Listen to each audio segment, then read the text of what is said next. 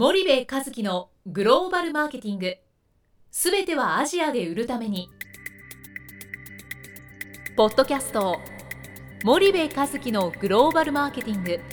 すべてはアジアで売るためには過去10年間で1000社以上の海外展開の支援を行った森部和樹がグローバルマーケティングを分かりやすく解説します。グローバルマーケティングとは世界のニーズに応えて利益を上げること。アジアで売るためにはものづくりプラスグローバルマーケティングを武器とした戦略を持たなければなりません。日本には素晴らしい企業が多く存在します。その企業とともにアジア市場を目指したい。再びジャパンアズナンバーワンと呼ばれる時代を作りたい森部一樹はそんな思いを持ちながらこの番組を皆様にお届けいたします。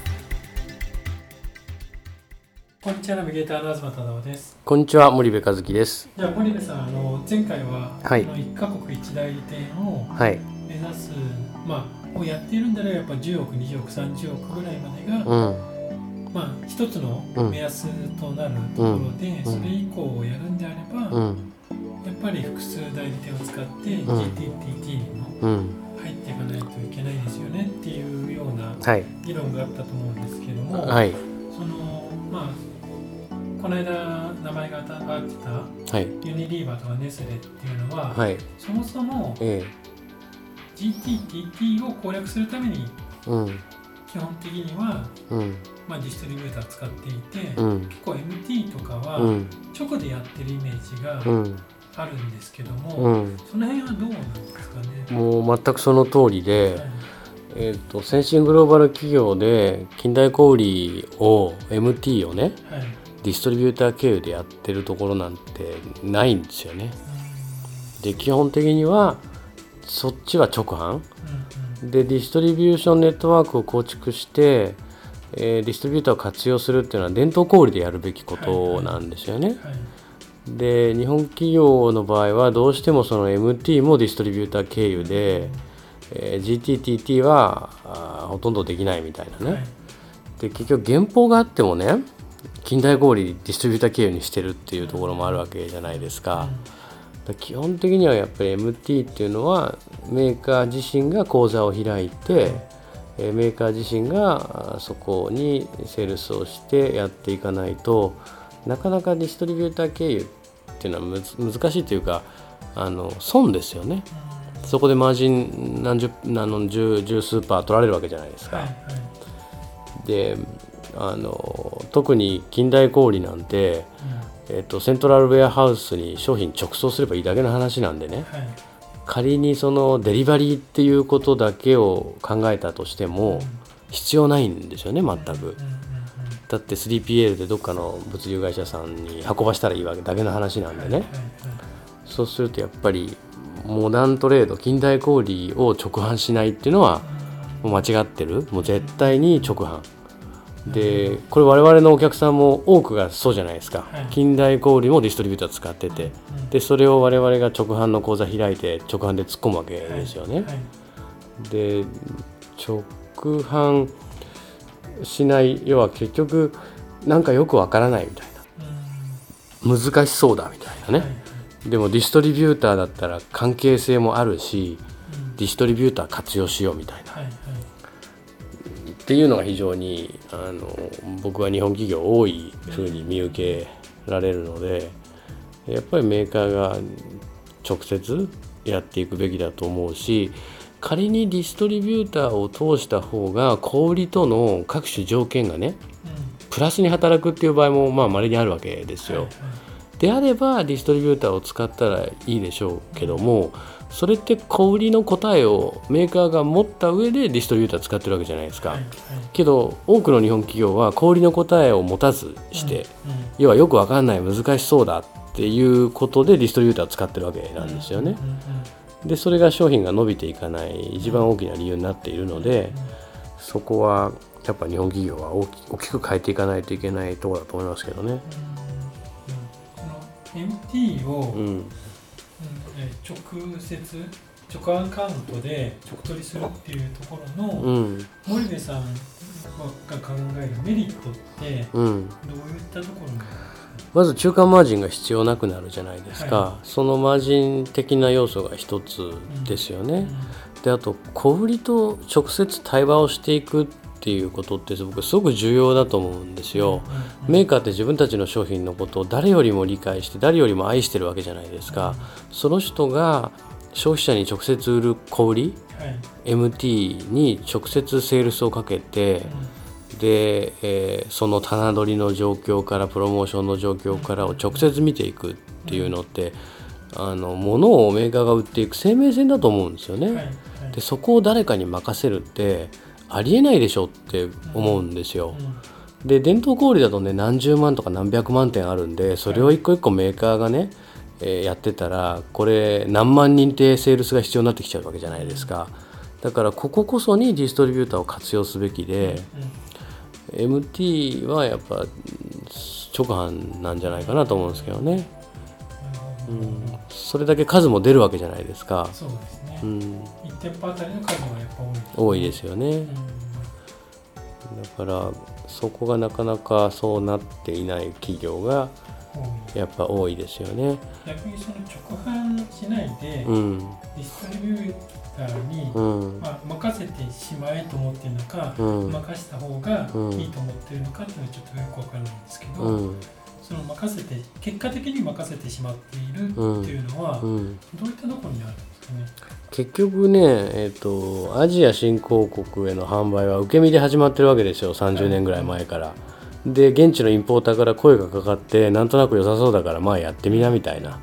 で、えーキャッシュが振り込まれたら商品輸出するよみたいな形で始まってるわけですよね。でそのインポーターなのかディストリビューターなのかは商品輸入したらそれを MT に持っていくわけじゃないですか一番効率がいいので。でそこでまあやってきましたよと。はいでメーカーとしてもプロモーション戦略も何もないわけですよね。はいもうなんかいくらでいくらの仕切りで出せるみたいな。うんでそれを輸出してだからその国で自分たちの商品が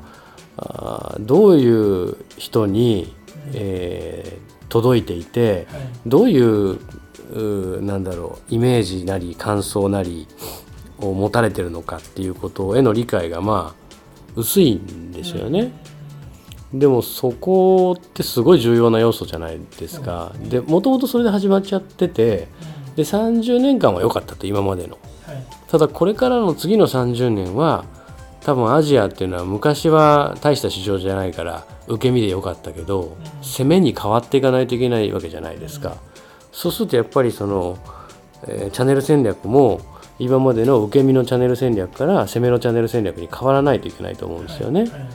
でマーケットが攻めになってんのにチャンネルを攻めに変えられないうん。現状っていうのは非常にやっぱりもったいないし、うんこうして一日一日経ってる間に競合はどんどんどんどん先に行ってしまう。うんはいはいはい。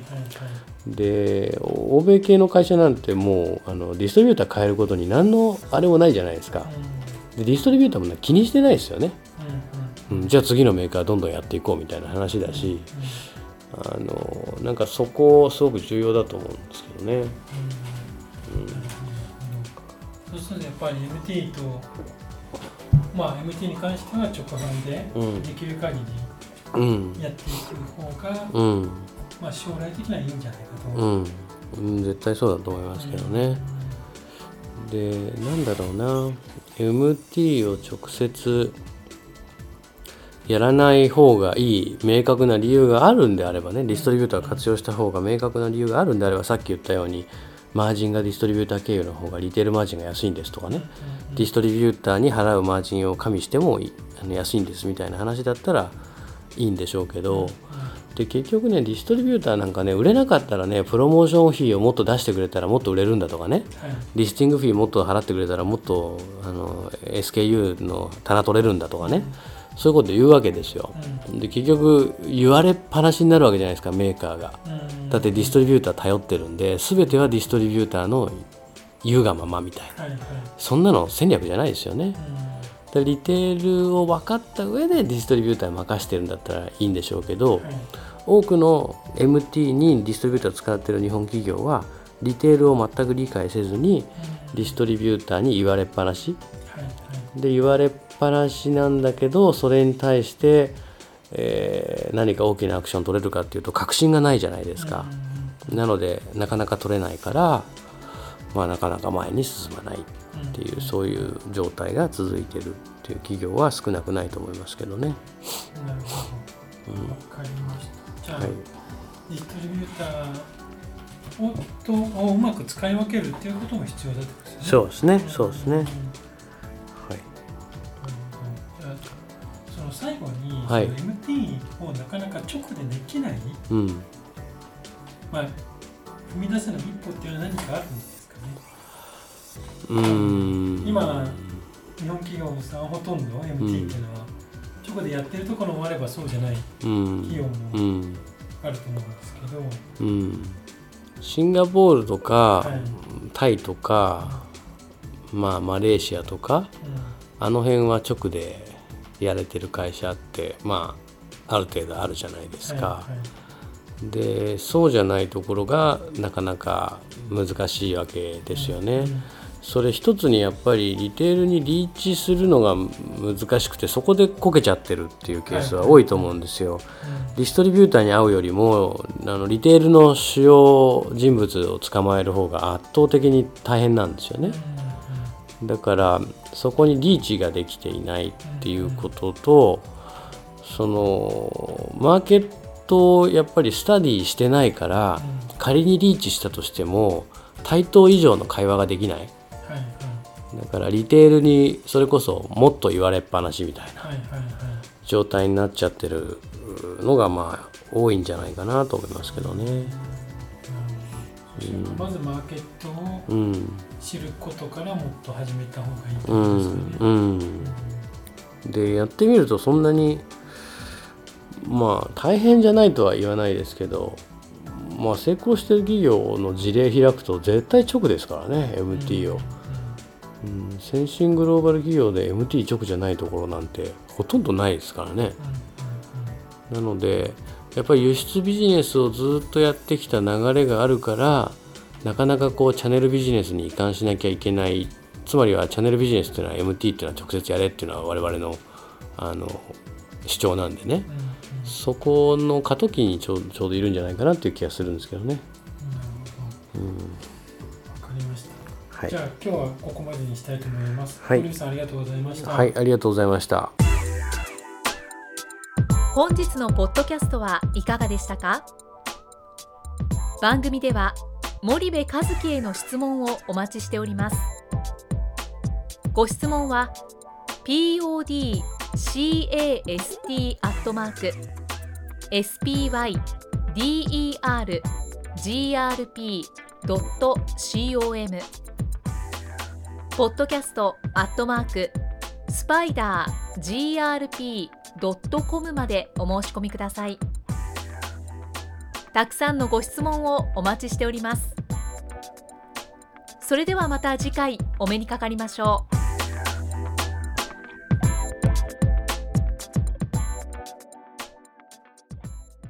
森部和樹のグローバルマーケティング。この番組はスパイダーグループの提供によりお送りしました。